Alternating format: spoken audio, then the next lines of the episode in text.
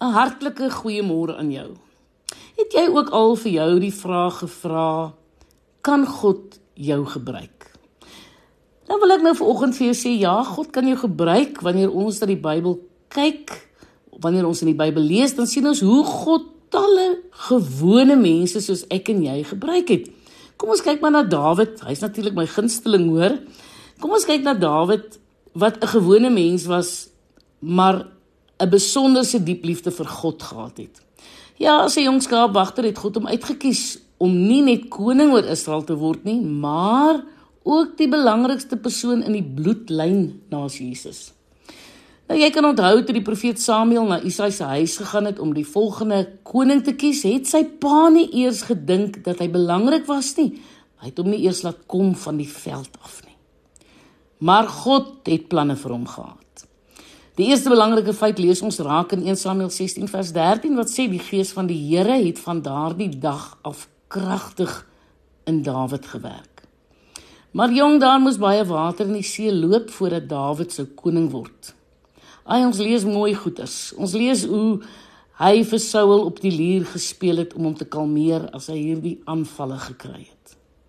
Ons lees van hoe Dawid Goliat verslaan het. Ons lees hoe Dawid in spilonke moes wegkruip nadat Saul jag gemaak het op hom. 'n Paar lewenslesse wat ons by Dawid leer is dat hier is die reus Goliat al vir 40 dae lank besig om die soldate te treiter met skelwoorde teen Israel en teen God. Van Saul se soldate lees ons toe die Israeliete die man sien, het hulle almal vir hom gevlug en vir en hulle was baie bang. Dan kom Dawid nou daaraan en vra vir hulle. Hierdie man is nie eers besny nie man. Hy het geen verbond met God nie. Vir wat sal julle bang wees vir hom? Kyk net oor wat se kennis beskik hierdie Dawid, want hy het mos gereeld tyd met God spandeer. En toe hy ewe onskuldig vra watter beloning wag daar op die persoon wat vir Goliat sou doodmaak, antwoord sy oudste broer Eliab hom baie snedig. Ag jong, waarom het jy hierheen gekom? En dan weet jy daardie klompie klein vee in die droë veld afgegee. Ek ken jou vermetelheid en kwaadwilligheid. Het jy net hierheen gekom om na die geveg te kyk? Nou Dawid se emosionele toestand en hoe hy die uitdaging aangepak het is belangrik om in ag te neem.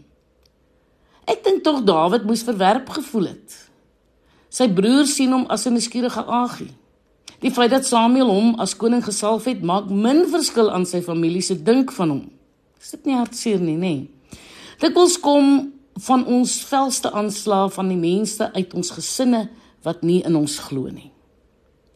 Ja, Saul Saul het sy eie uitrusting en swaard vir Dawid aangebied. Dawid moes homself motiveer vir hierdie groot taak. Ons weet dat die gees van God in hom was. Hy het sy kierie in sy hand gevat, hy het vyf gladde klippies in die spruit uitgesoek en dit by sy skaapwagters goed in sy slingersak gesit en met sy slingervel in die hand het hy op die Filistyn afgeloop. Hy sê vir hom jy kom na my toe met 'n dolk en 'n spies en 'n swaard, maar ek kom na jou toe in die naam van die Here die Almagtige. Wat jy verkleineer het, vandag sal die Here jou in die mag of liewers vandag sal die Here jou in my mag oorgee sodat ek jou kan verslaan en jou kop van jou lyf afkap. Al is jy soms nie die gunsteling in 'n geveg nie, beteken dit nie dat jy nie die beteken dit nie dat jy die verloorder hoef te wees nie. Veral nie en ek wil hê jy moet dit onthou as jy gewapen is met God se gees en 'n persoonlike verhouding met 'n almagtige Vader nie. Wanneer jy volgende keer 'n reus van 'n probleem in die oë moet kyk, spreek jou vyand aan met Dawid se woorde.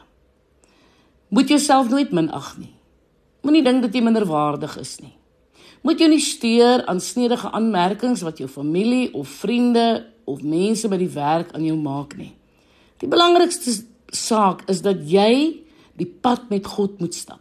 Dawid het baie tyd in God se teenwoordigheid spandeer. Al was hy verwerp dat sy pa nie eers aan hom gedink het om hom te laat inkom toe Samuel die die huis besoek het om die koning te kies nie en hulle wel Saul jag gemaak het op hom en hulle wel sy vrou hom verwerp het en hulle wel sy seun in opstand teen hom gekom het dit maak alles niks saak nie. As God vir jou is wie kan teen jou wees? Jy is belangrik vir God. Ek is Lenet Peer vir Radio Kansel.